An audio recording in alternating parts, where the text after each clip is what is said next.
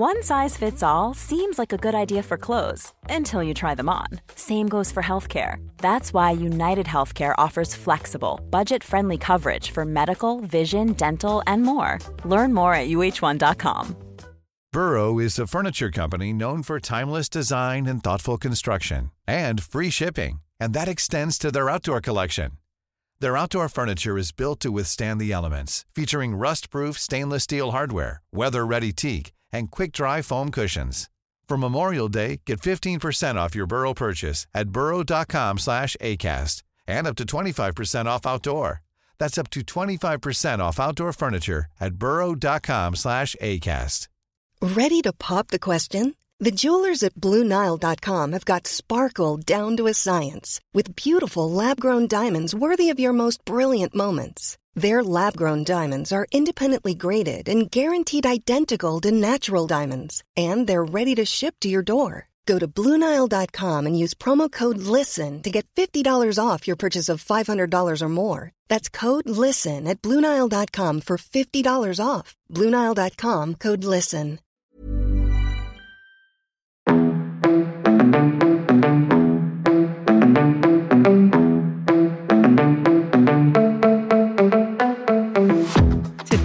Very excited on Valentine's Day, also known as Galentine's Day, to welcome Kira Jackson to the podcast. Um, she is one of my nearest and dearest friends. She is also the head of partnerships at RX3, which is a growth fund. And she actually switched careers in the last year. She was a very high up PR and marketing executive for most of her life and now has gone to the finance private equity side, which is an amazing transition and a very hard shift to make. So, super proud of her. She is also an amazing angel investor to uh, direct to consumer brands, consumer products, and an advisor as well, and has helped many companies gain the status that they have today. Oh, and also, she's an amazing content creator um, on TikTok. Guys, everyone go follow her. I think it's Kira McKenz. Yeah. Yes, on TikToks. It's amazing. She does really cool, like, intersection of investing yet modern content to kind of make it in layman terms for people to actually get behind it. So, yeah, with that, welcome to the pod, Kira. We're I'm so excited to have you. Thank you for having me, guys. I'm so Thank you excited for- for this conversation, and that was an incredible intro. Let me know if you ever want it. me to do it again. I probably will. I'm glad this is recorded. I'll just play it in my car as my affirmation in the morning. Exactly, affirmation. smart. Mhm. Um, so we typically start every episode of What's the Point with asking a couple high level questions. First off, what is your definition of fulfillment and success? And are they related at all, or are they two separate things for you? Yeah, eh, that is such a good question. I know I had a little bit of a preview from prior episodes that this was coming. So I did a little bit of homework, but I can't say I've come up with an amazing answer.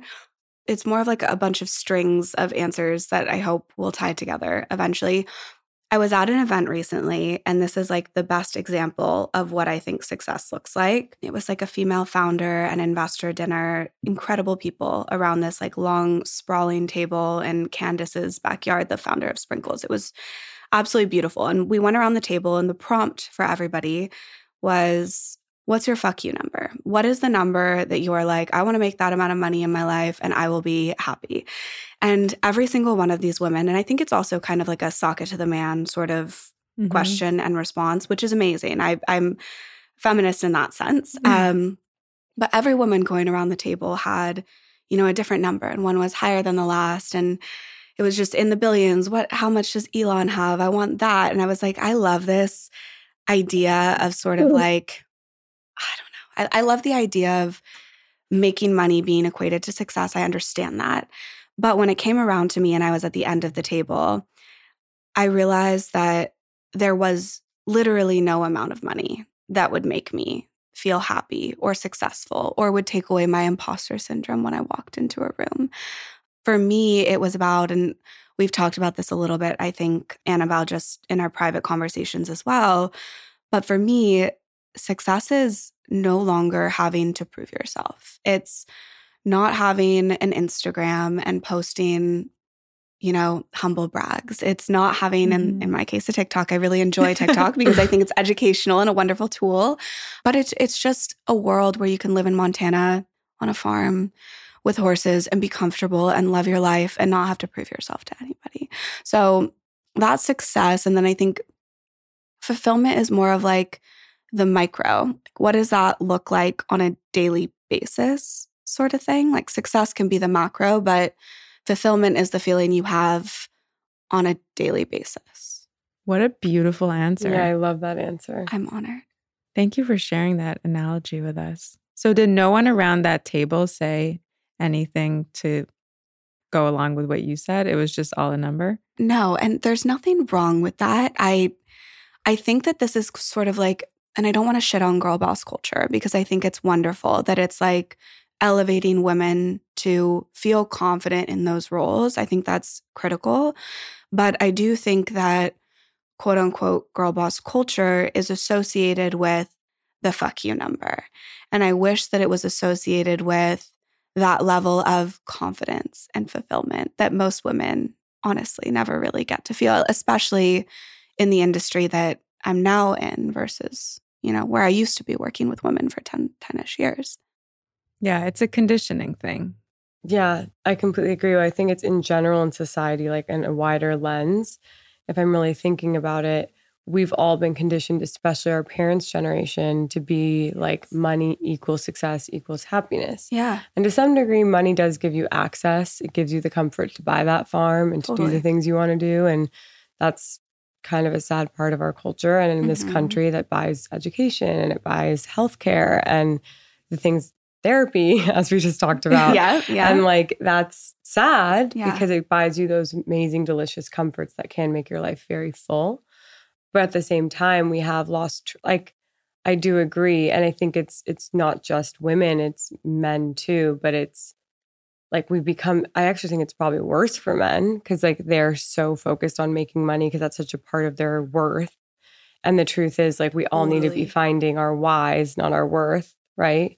Yeah, this is actually it's funny that you bring that up. It's a conversation I have with my husband a lot. Mhm. Um it's something that I think we talk a lot about, you know, women being conditioned. I, I love that the media is more open to having conversations about inequalities in gender, et cetera, and opportunity as a result of kind of like inequalities amongst diverse sets. But I do think there is something to be said for the box that we put our men into.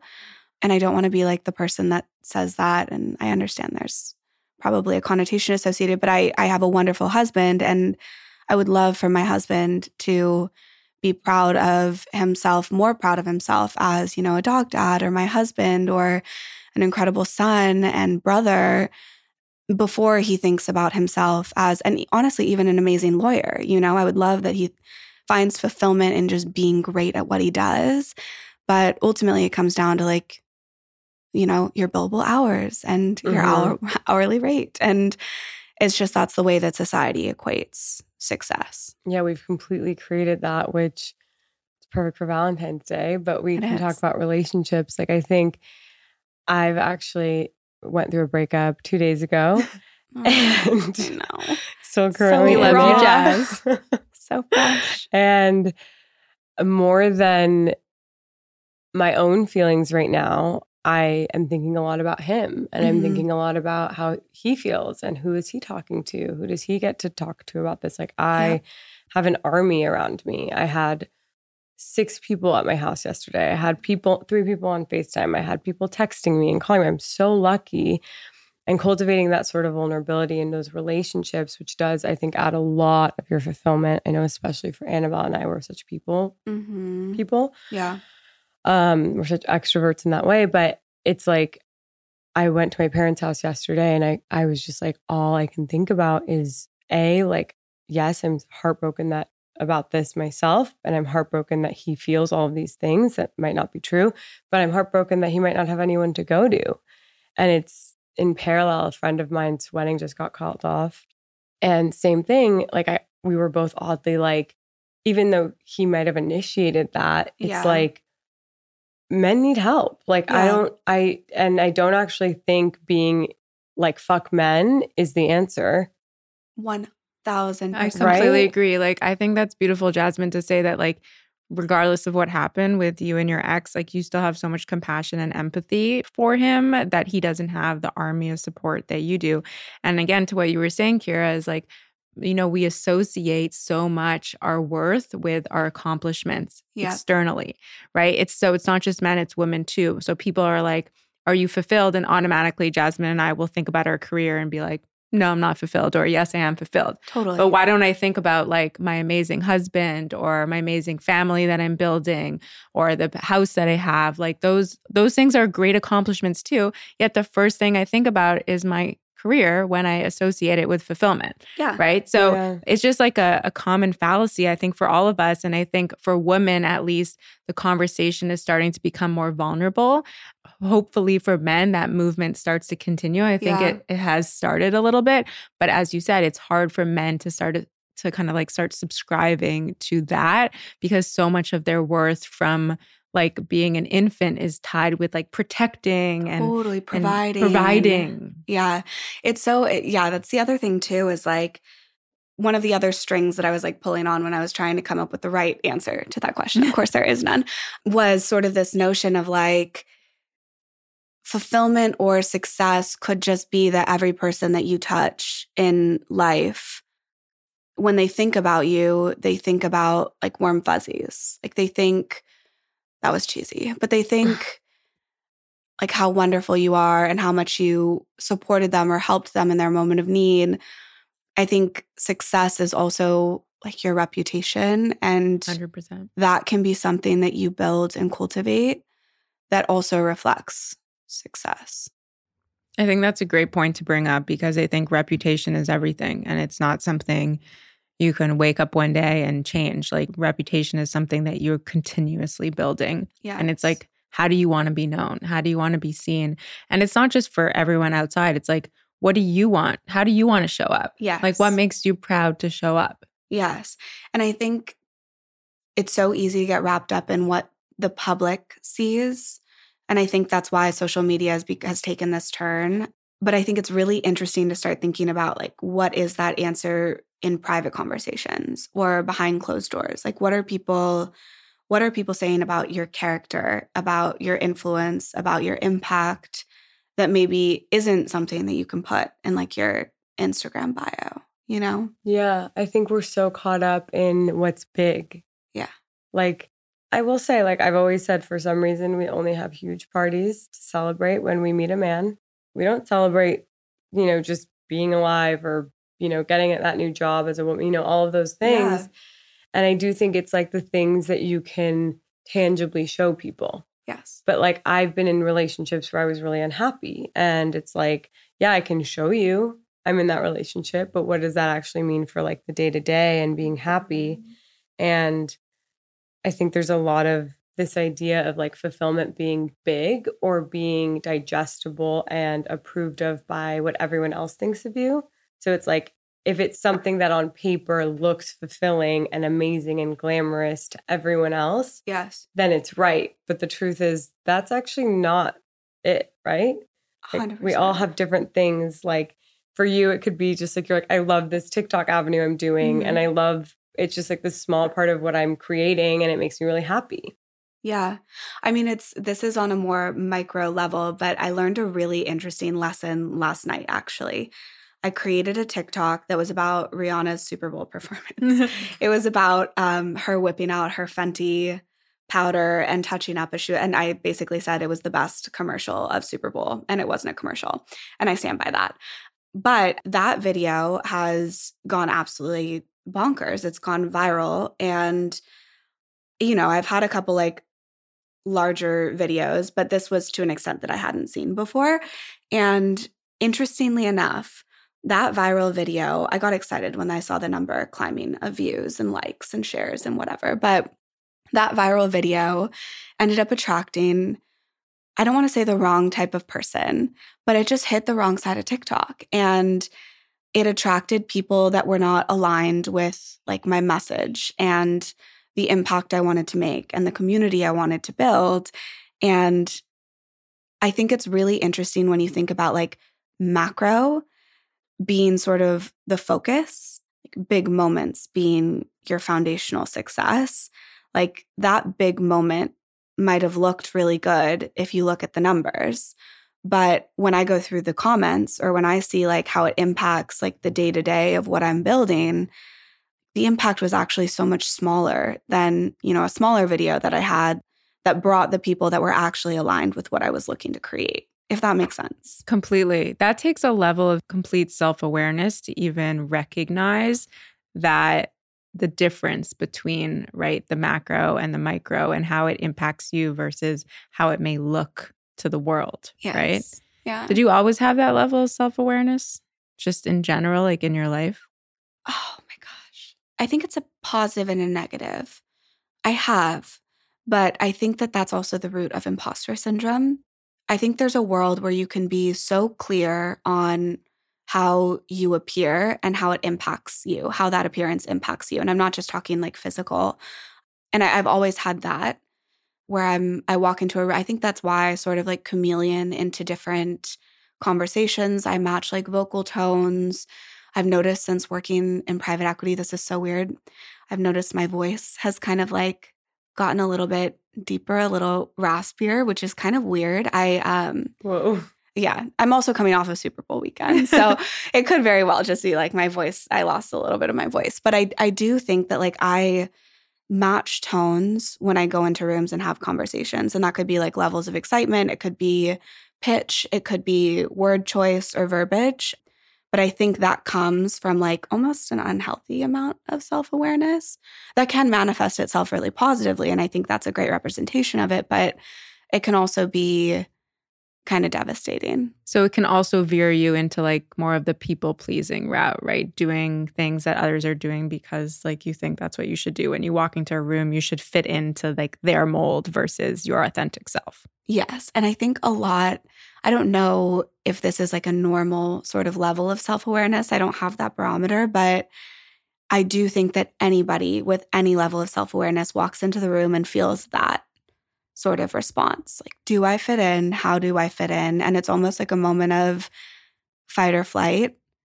I've started going to less events because large rooms of tons of people are sort of intimidating to me now because I can't chameleon to everybody in such a large setting wow. and I'm much better one on one.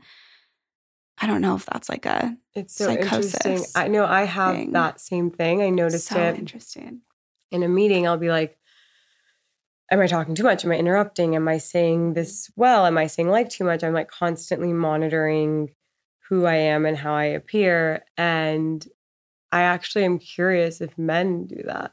Like, I feel like men don't walk in a room and they think, like, do I have values? What I'm saying important? Like, I don't just, not because they're, again, I don't want to be like, fuck you, men. I think they're not built to be to question themselves. to question themselves in that way. Yeah. Like women are constantly having to monitor how they might come off, yeah. and then it's still what you're you learn through life. It's like it's still not.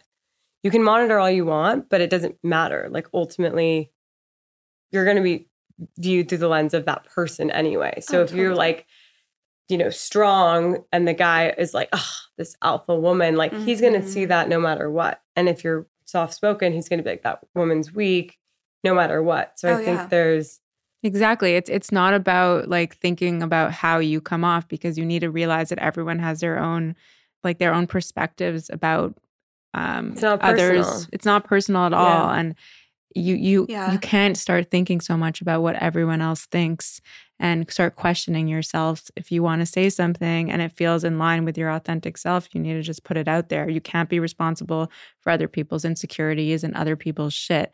That's not your own. That's theirs and if they want to see you in their lens that's great but that's not you. I think this is also like when you look at companies who are raising capital, this is what I see a lot is sort of like you obviously get a lot of no's before you get a yes when you're raising money. And that's just like right time, right place, right person, all the rights. But there are such unique biases. Like you can talk about you can talk about firm mandates, you know, like the the firm I work for, we invest post series A, like there's a check size that we have that we have to hit. There's a level of involvement from a value add that needs to be like checked. There are we we have a checklist of like firm sort of like thesis and mandates. But then you're also dealing with like individual partner mandates and kind of like not necessarily mandates, but more so biases. So to your point, it's like this level of rejection in, in any industry, but I see it very intimately in, in private equity is sort of like it's not personal. And you could have the most perfect deck, the most perfect pitch, the most incredible business that's profitable, whatever. It's it's gold stars all around. And you will walk into a room and be subject to the person on the other tables or the other side of the table's bias. And that's just something you can never control. Yeah. Yeah, I always say you the only thing in life you control is your reactions and Mhm. actions and Yeah, your that's right. attitude. And that's it. You cannot control other people's behavior. So, what you can control is when you get the no and the rejection, how you act and how you take that internally. But you're not going to be able to change someone else's viewpoint because, to your point, Kira, you know, everyone has their own lens that they're looking at it from, whether it's a business sense, personal insecurity sense, or, or whatever it may be. Yeah, and I think that comes back to like the conversation we were having earlier about your breakup. It's like there are just things that you that you genuinely cannot control and it does it comes down to like how do you respond? Yeah, absolutely. Like there's, I mean, and this is, I've had this experience in this relationship that just ended and beyond, um, and even with friendships Yeah. and even in business. Like now that I think about it, where I think about what's the story I'm telling myself and what what am I looking at? So if I'm going into a room and I'm like, that guy doesn't respect what I have to say, and that's my story, that's all I'm gonna see coming in and out of that Mhm. meeting.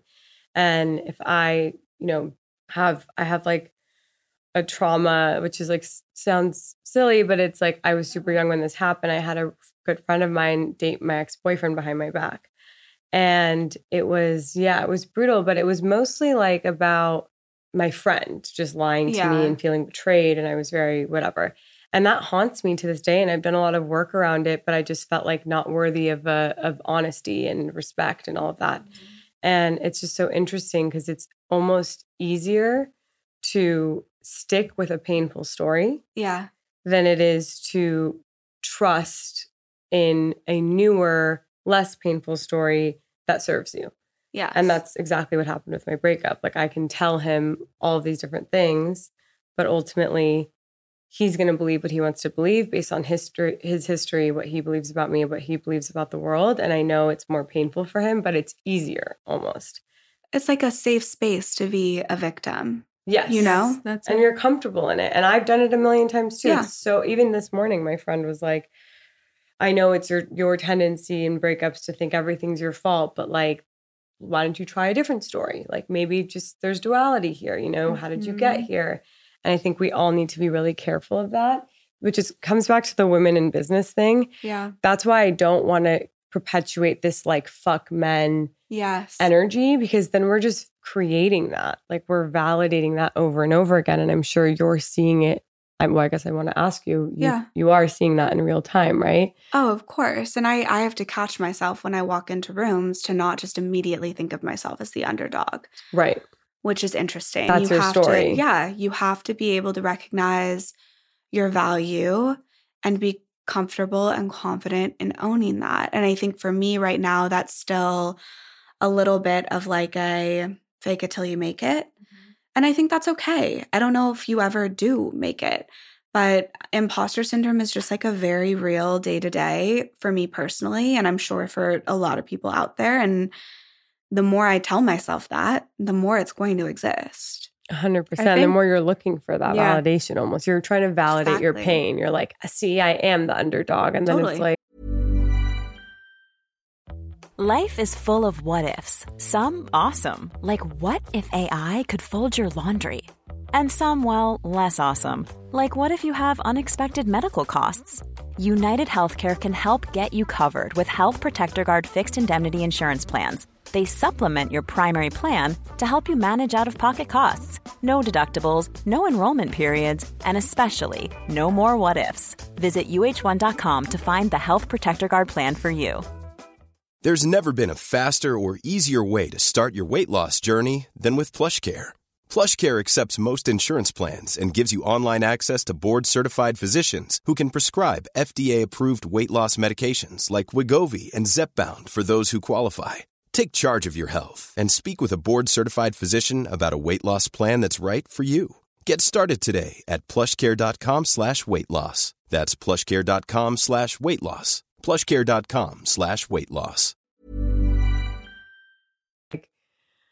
I've done, I do this all the time, you know? Yeah. And I love dinners like that. I think that they're so important to cultivate community, especially around these sorts of arenas that are traditionally very, you know, masculine or, or male centric. But I do think that there's a harm to like perpetuating that that anecdote. Mhm. I completely agree. I actually think so for me, I used to feel very like I would always go into comparison mode with Aaron, my husband. Yeah. Um, I would look at his work ethic. I would look at like how much he's accomplished. He's my age, like accomplished in business again, not Sure. personal, Yeah. right? Because Always. that's what we look at. Um, and I would see how hard he works and how often he's on his computer and on calls and thinking and all this. And I'm like, why am I not doing that? right? and in the last year, through therapy and coaching and things like that, I've started to see it as an expander instead of, you know, the comparison mindset and using it as like, I should be doing that. And now I look at him and I'm like, what can I learn from him? Like, okay, he's very good at playing to his strengths. He's very good at staying in his zone of genius. So why don't I use that lesson and use that for myself? And what I realized really quickly is my zone of genius is not what he does at all. My zone of genius is outside the house, developing relationships, meeting people, partnerships. I'm a people person. Aaron, my husband, is an amazing operator. He's so good at what he does. And a lot of his time is spent on the phone and on computers. And if I just used the typical comparison and just stared at him like sitting at my computer, I would feel incredibly unfulfilled because that's not mine. So it took a second to like, you know, step back and be like, why am I comparing his micro? Why am I not just like using him him as an example? Zooming out again, macro, what is he doing that I could potentially do in my unique way because we're all unique individuals and now using him as a role model and expander for me.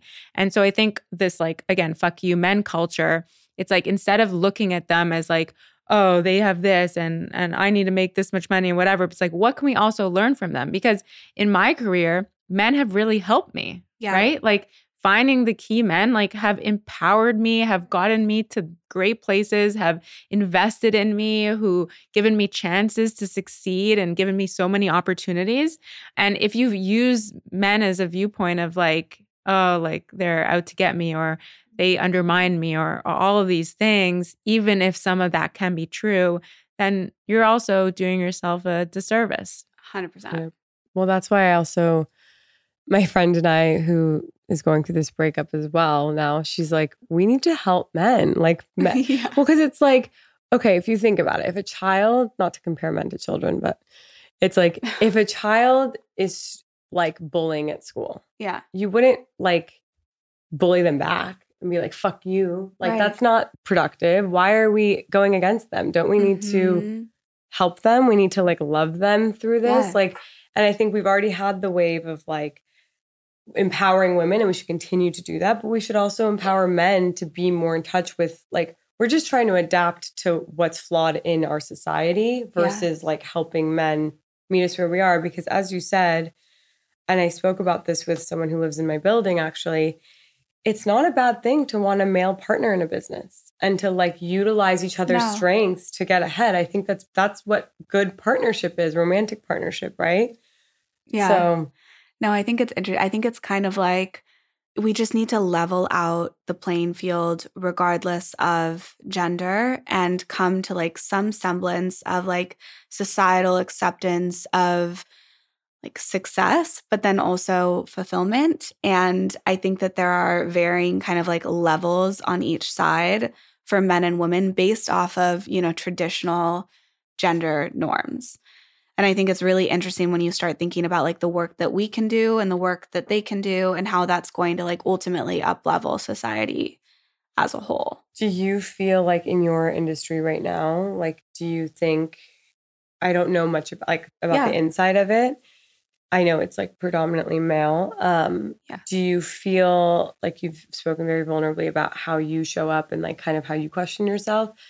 You know, I mean, I don't know how much this works, but these big tech companies will put in place systems to like break those barriers, be more human at work, whatever. Do you feel like there's a trend in your industry that's going in that direction or is it just still old school like male dominated? You know, it's it's interesting. I think that we're moving in this direction of and I feel I feel this sort of shift in my gut and I think if it's not already starting to swell, it will come. I do think that there is a shift in private equity or just like private capital market investing towards democratization amongst capital allocators. And I think that that's really exciting in the sense that A, you're going to have people with unique backgrounds, unique perspectives that are looking at different companies in different ways and also have different pools of sort of like where their relationships lie versus kind of like the echo chamber I think that we've seen in like the Silicon Valley VC world. Uh, so there's that side. And then I also think that's going to trickle down in a really exciting way to the companies that are being funded. And I think we'll see much more diversity amongst those companies in the coming years, which is something that I'm personally probably even more excited about. I, I think having diversity amongst, you know, investors is important, but I also think that it's more of like a means to an end. And that end is like, are we funding the businesses that are ultimately going to drive culture forward and promote representation across diverse seas of people versus sort of like the one guy that has traditionally had his needs met. So you do feel like a positive shift, at least in your gut. Yeah. And I mean, I think a lot of that is coming from Gen Z. I think a lot of that is coming mm-hmm. from social media. I think a lot of that is coming from like democratizing access to education around investing and and access to investment opportunities. I mean, I, I recognize that the majority of what I'm saying in this conversation comes from like a very privileged place. And I understand that. I, I, you know, in order to invest in private companies, you need to be an accredited investor. There are thresholds in terms of like net worth in order to be able to accomplish that or income. And I do recognize that. But I do think that there is just the baseline of understanding that, you know, women or men or whoever, anybody can walk into school and realize when they leave school or they don't go to school or whatever that they can skip the line. And I think that that's something that has been sort of limited knowledge to the 1% or point whatever 1%. You don't have to work year in and year out for a salary and live paycheck to paycheck. And I'm not, I don't want to keep bringing it back to money, but like ultimately that's the industry in which I work. Like you can build something that you're passionate about and you can sell it. And you can use that money to create something else that you're passionate about or fund other people's passions. And I get goosebumps thinking about it because it's it's so exciting to think about people living up to their full potential and having the freedom and the education required in order to do so. Yeah. And you know what? You're like a great example of this because I remember you saying, like, in school that you were not good at math, and automatically they were like, yeah. oh, you suck at finance. Like, you'll never be good. And look at you now. Like, you're in private equity, you're in this industry, and you're also working on modernizing this industry and helping this shift happen. So I think exactly to your point, like, there's a shift that's happening. There's a lot more like diversity going. Like, you don't have to go to college to do all these things. You don't have to like do your MBA. You don't have to follow all the rules, right? You can create your own path and still get to where you are. I think what's tricky is when you're told constantly that you need, you can't get into the VC industry. You didn't have this much experience, or MBA you weren't good at math. Like you're yeah. not good at finance. Like, all these things that we're told constantly really impact like our career. Mm-hmm. Were there things that like you were told that helped develop this like imposter syndrome for you? Like, do you feel like that's there's a root cause of the imposter syndrome from things that you were told growing up? Ooh, that is a really good question. You know what? Yes. This is uh this is weird and again comes from a privileged perspective, but most of my like young adult life was I knew I was pretty from a young age. I think is kind of like the baseline. And I think that when you have something that is that other people want that is distracting, it is very easy for people to assume that is the whole you. And I think we also, you know, we come from a generation that's kind of like bridging the gap between this modern mentality of like Gen Z, Gen A, and millennials and boomers. And I, I think the millennial boomer sort of like older generation mindset is like leverage your superpower, work your way to the top, the American dream kind of vibe. And you know, some people it's it's their intellect, some people it's their connections, and some people it's how they look on the outside. And I think as women, again, not to bring it back to women, but I think it is very easy for women to be categorized and have their worth sort of predicated on their appearance. So I think for me, people told me, I, have always also been smart. My mom was actually, I, I credit her a lot. She said my favorite quote that I've ever heard to this day. It's every time that somebody would tell me that I was pretty or that her her daughter was so cute or you know she's going to be such a stunner when she wakes up or when she grows up or whatever my mom would always say oh yeah but she's she's twice as smart as she is pretty and i would always hear that and that was all i remembered but obviously, the people who said that I was pretty, they never cared. They never thought about that. And it's not just men, you know, women do it to other women. So I think it's a little bit limiting. I actually saw something really recently on TikTok too. There's something called obviously pretty privilege that we know about. But what I like more is this new trend towards energy privilege. And that's about like what energy you put out in the world. And again, comes back to like why I chameleon if your energy is something that other people like, then you'll have doors opened for you in a very similar way. And I like sort of that shift into it feels a little bit manipulative, but at least it's something that you can control. So to your point, I mean, I, I think the the first thing is just like a lot of my worth was put on my appearance. And I think that made it hard for me to be okay with being, you know, really smart or really hardworking. So, how do you now walk into a room and command the respect that you deserve? Well, I mean, I'm not going to lie, it's hard.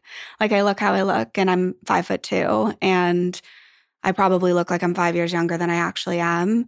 And all of that is are things that I'm going to be very grateful for when I'm in my 50s and 60s and beyond. But now it's it's definitely difficult and it feels like something I do have to surmount. I think the first thing is being open to recognizing your own unique value. And you referenced this when you talked about like your superpower, your sparkle. And it was different than Aaron's. You know, your husband has something phenomenal. He's built an incredible career and life off of it. The career and life that you're building is based off of your own sort of like superpower.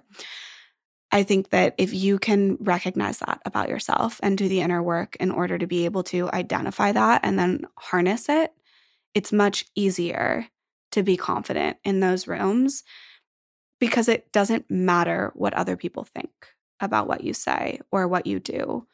It only matters that you know, you recognize it, and it ladders back to like what makes you special. So you think that you recognizing your own value, which I do agree with to some degree, but just for clarity, yeah, is the most important thing. So long as you know your own value in a room, and I, I'm going to actually bring this back to relationships too. Yeah. Knowing your value in a relationship is the most important thing. I guess my question is for both of you, my married women, is do you feel valued and seen for your unique value both at work and in your relationships, both romantic and platonic? Because to be completely vulnerable, like I often didn't feel that like I I don't know. It's a hard thing to say. Like I sometimes felt very seen, but I for some reason didn't feel super like I had a lot of value in this person's life. And I would constantly go back and forth between like is this me not knowing my own value and projecting my own insecurity onto this person or is this me being not seen and valued for what I'm you know so I think there's like cuz there's both, right? And then you choose your work, your relationships accordingly.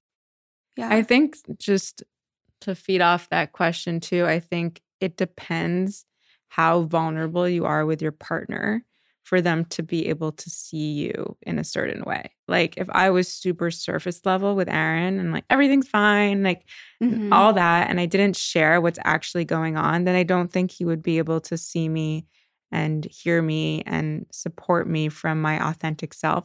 But because I'm fortunate to have a relationship that's very vulnerable and open and we're both emotionally developed enough to have these type of conversations, I do feel incredibly seen and to the point where a lot of my bigger moves have come from me voicing something and Aaron pushing me to follow through with it because sometimes I will like shy away from making a shift because again it's easier to stay in that pattern and that story as we've talked about right? It's easier to stay in victimhood. Mm-hmm. but when you have someone a partner who really sees you and who knows something's not right they're not going to let you just wallow. They're going to like push you to become your best self. So that's what i think on like the partner side. And i think on the work side I think it's important every so often to really take inventory. And it's like, am I actually fulfilled by my job right now? And honestly, the last year and a half, like I would say no, right? Now I'm proactively making a shift, taking more of a backseat in Breeze and doing a lot of other things that bring me so much joy, like this podcast, like coaching, like consulting with cool brands, investing. Yeah. Um, and all of those things feel more natural and seamless to me. But it took a long time to get there. It took a lot of like me pushing resistance and forcing, and then realizing that that's not sustainable. That's just making me miserable. And why am I actually doing this?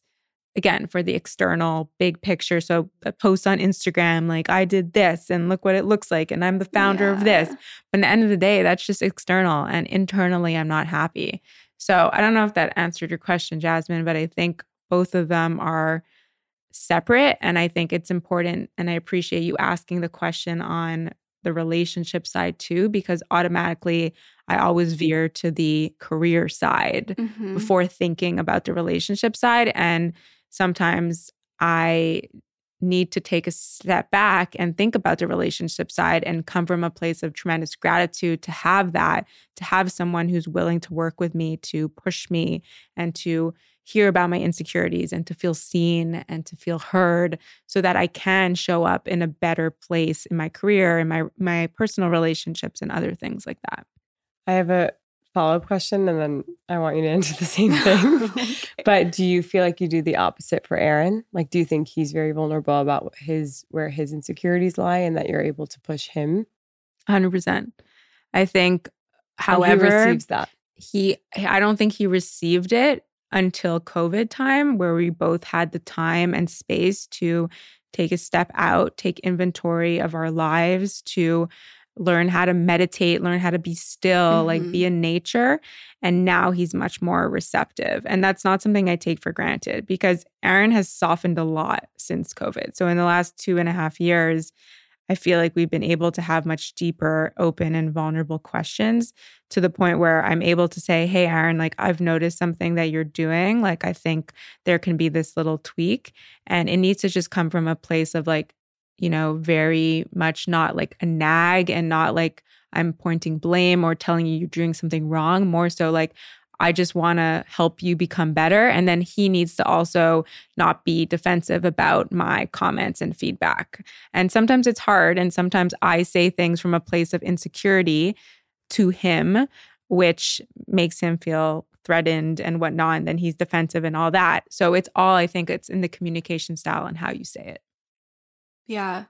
I mean, I think it's the whole point is that it's not easy. You know, I, the whole point is that you marry, I mean, hopefully, knock on wood, you marry one person and that is your person.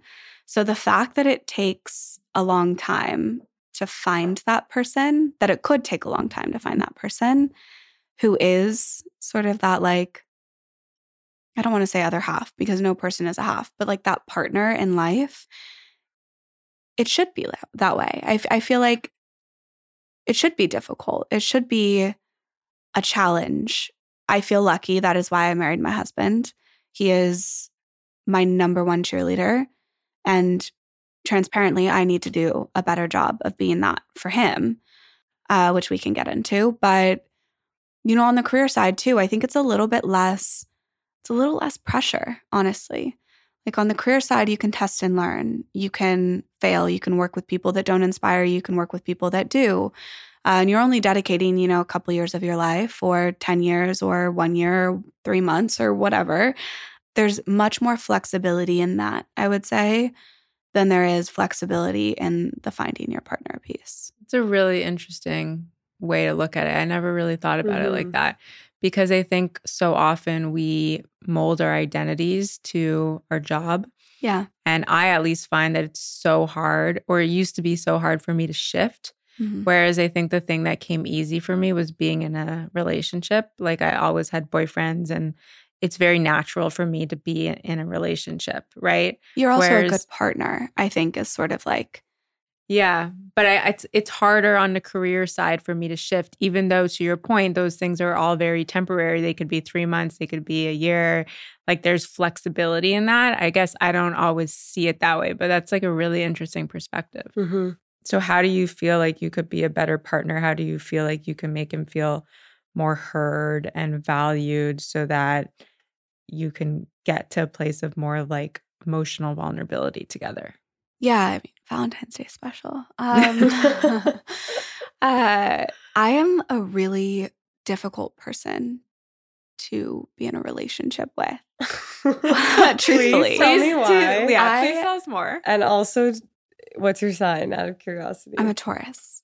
Okay. And my ex boyfriend's a Taurus. Uh, yeah, a little, a little stubborn, a little like. Very stubborn. Truthfully, I'm not as into zodiac signs as I am into human design. That's I like love a very. human design. Okay, what's your human design? I'm obsessed. I'm a manifester. You're a manifester. What are you? Oh, you're We're a project. We're both projectors. projectors. Oh my Yeah. gosh, Yeah. this makes complete sense Yeah. that you'd have a podcast. Um, but I do. I, I really, I really love. it human really design, so I'm resonates with me too. I, I love You it. guys need to have a debrief. Yes. post-podcast. We will. As an aside on that, though, specifically, I do think that like zodiacs and human design are really smart tools. You don't have to believe everything, but I do think that they are great tools to sort of like give you a hall pass for life and your identity. Like it is a great way to say, okay, I have negative qualities, but hey, they're a part of my design and that's okay.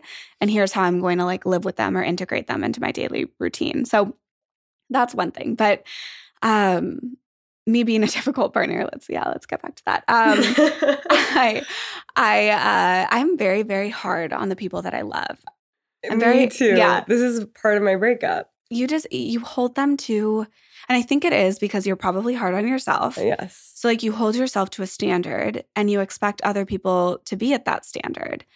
And that has been the hardest thing for me in my relationship because no two people are the same. Mm-mm. And just because I do things a certain way does not mean that everybody else around me has to do the same in order for them to like be valuable or successful or for me to appreciate them. What's your love language? I actually don't know. Yeah, and she doesn't know her attachment style either, but we do need to need to Oh, I want to that. cry because I do. I am. Well, I also so I noticed that I'm, and actually, this partner was very valuable in helping me see this in a really like. I think because I loved him most of any partner I'd been with, but he was like, "I think you're a little addicted to conflict." This all circles back, being addicted to your story, Yes. being the victim. Yes. And it took a while, but I finally was like, you know what? You're right. Like I and I really don't want to be that person in any relationship. Yeah. And coming back to like accountability and stories, I think there's sort of a I was like, my mom was a little bit of a nitpicker, and I think it was because her dad was a nitpicker. It's just generations of nitpickers. Yeah. And I don't know if that's something you grew up with or you had someone in your family who was kind of like, you know, hard on you. But totally. then you just end up playing that out in your relationships. But I mean, love your husband for clearly putting up with it with grace. we love him. We love him. Um, I can't even tell you how many times I yell at him for having shoes on the carpet, which is just like something that I heard my entire childhood or when I was young. I would sit with my elbow like this on the table. I mean, it's not like a terrible, I'm not like slouching over my dinner plate, but like I would sit with my elbow on the table and my dad would take a fork and he would just like, Oh my god, my elbow. mom, my mom would same thing. She'd be like, and I'm Yeah. like, and then, but then you end up passing I do. I do the same on, things. and you have to be Not with a careful because I don't want to be like that with my kid. exactly. And there is a level of like, how do you teach them something, totally. but also not like make them feel like everything that they do is wrong. yeah, I think- Annabelle, I'm thinking of you because this Yes, is like, it's really hard. I'm reading a book now called Conscious Parent, and it's all about like you need to put death to your ego and not project your unmet needs and your past patterns and your past stories onto this little human.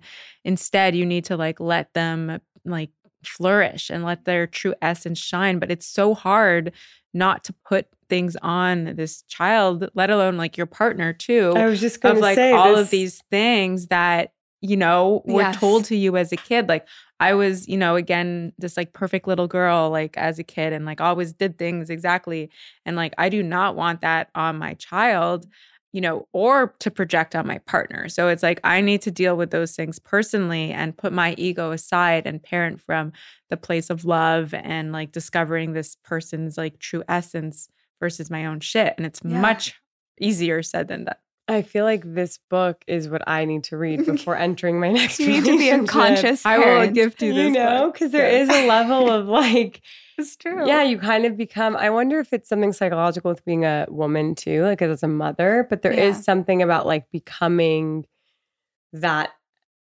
role. Yeah. and it's just familial. You play out your relationships with your parents in your like your primary with your new Mhm. primary attachment. But yeah, like it's we can't really do that on anything. We can't even do that with our jobs. So, Kira, though, let me ask you how are you like proactively working to make your husband feel more seen and valued for who he is and putting away your unmet needs or projections on him? Uh, I think the biggest thing is I'm trying not to take it personally. I think in the past, I used to think about him not doing a dish or him wearing shoes on the carpet. This is so embarrassing. Really, no, it really resonates. It really resonates, and I know our audience, it will resonate. Okay. Yeah, like we Literally, I used to think that him leaving out, you know, a mug after having coffee was like a personal attack on like me and my space. It was like a war waged. And my not self, if you're familiar with human design, is anger. So my immediate response is anger. When most people get disappointed or frustrated or sad, like I go straight to anger. So for me, it literally felt so personal. All of these tiny little things that he would do that he just grew up in a different kind of household. And his household was much more like loose and free, and mine was very regimented. So, yeah, it felt like he was kind of invading my space. So, it's just a conscious effort. Every time I see a dish, I just think it's not personal. And then I make the decision of like, do I leave it out and do I use this as a learning lesson? Or do I just put it away and shut the fuck up? And and what do you do? Yeah, what do you do? more often than not these days, I am putting it away. And there's a part of me that kind of hates myself for that.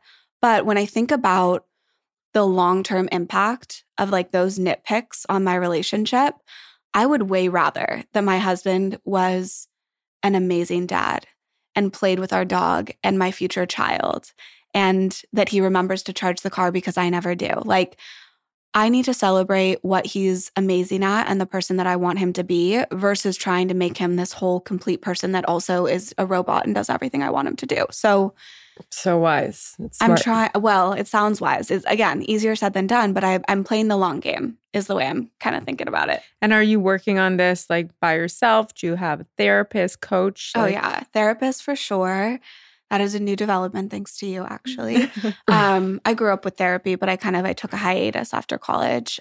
I think therapy is helpful, but I also think that a very similar effect can be had by an amazing community or a great group of friends. Like when we leave a coffee, I feel very similarly to how I feel after I leave a therapy, yeah. That's session. how I feel with you too. so Yeah, it's it's about having a community of like like-minded Yeah. friends and that's why I think Jasmine and I connected from day 1 is because it felt like an amazing therapy session, right? yes. Yeah. Um and I think that's actually a great like lens to look at female friendships for me at least because I don't have time for surface level conversations anymore, especially being pregnant. I'm very sensitive to people's energies.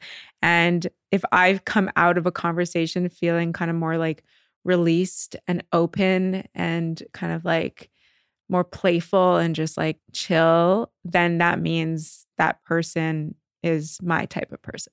Yeah, I was actually, it's funny, I was driving over the hill to come here.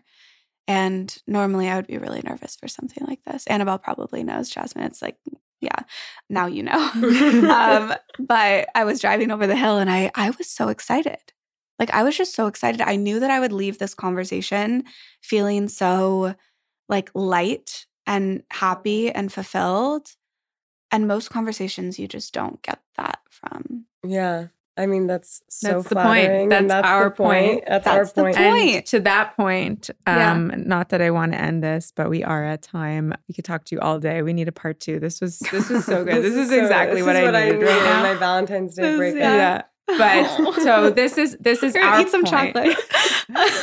this is our point to really be able to put it out there to make you feel comfortable and seen and heard and for you to have these like open conversations so that you can leave feeling great and released and open now putting this back on you this question what is your point what is your why I want to be really honest and saying like that is just something that I'm still figuring out. And I think that every day my why sort of changes. There are days when I wake up and my response to that would be like fuck everyone. I want like women to have the same, you know, resources and opportunities that men like I could say that and then another morning I could wake up and say, "Oh my gosh, I just want to be soft and I want to be like the most amazing wife." But I think in general like I just want to help people and make people feel good and give them the platform to be able to do what they want to do. I just honestly, I want to be a conduit. I want to be a connector.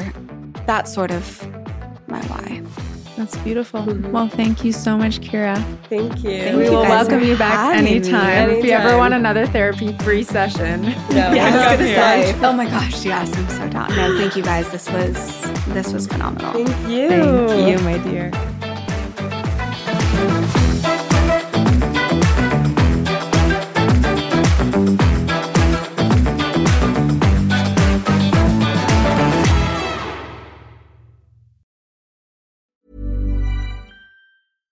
Hey, it's Paige DeSorbo from Giggly Squad. High quality fashion without the price tag. Say hello to Quince. I'm snagging high-end essentials like cozy cashmere sweaters, sleek leather jackets, fine jewelry, and so much more. With Quince being 50 to 80% less than similar brands. And they partner with factories that prioritize safe, ethical, and responsible manufacturing. I love that. Luxury quality within reach. Go to quince.com slash style to get free shipping and 365 day returns on your next order. Quince.com slash style. Mom deserves the best, and there's no better place to shop for Mother's Day than Whole Foods Market. They're your destination for unbeatable savings, from premium gifts to show-stopping flowers and irresistible desserts. Start by saving 33% with Prime on all body care and candles. Then get a 15-stem bunch of tulips for just $9.99 each with Prime. Round out Mom's menu with festive rosé, irresistible berry chantilly cake, and more special treats. Come celebrate Mother's Day at Whole Foods Market. Planning for your next trip? Elevate your travel style with Quince. Quince has all the jet setting essentials you'll want for your next getaway, like European linen, premium luggage options, buttery soft Italian leather bags, and so much more. And is all priced at 50 to 80% less than similar brands. Plus, Quince only works with factories that use safe and ethical manufacturing practices. Pack your bags with high-quality essentials you'll be wearing for vacations to come with Quince. Go to quince.com slash pack for free shipping and 365-day returns.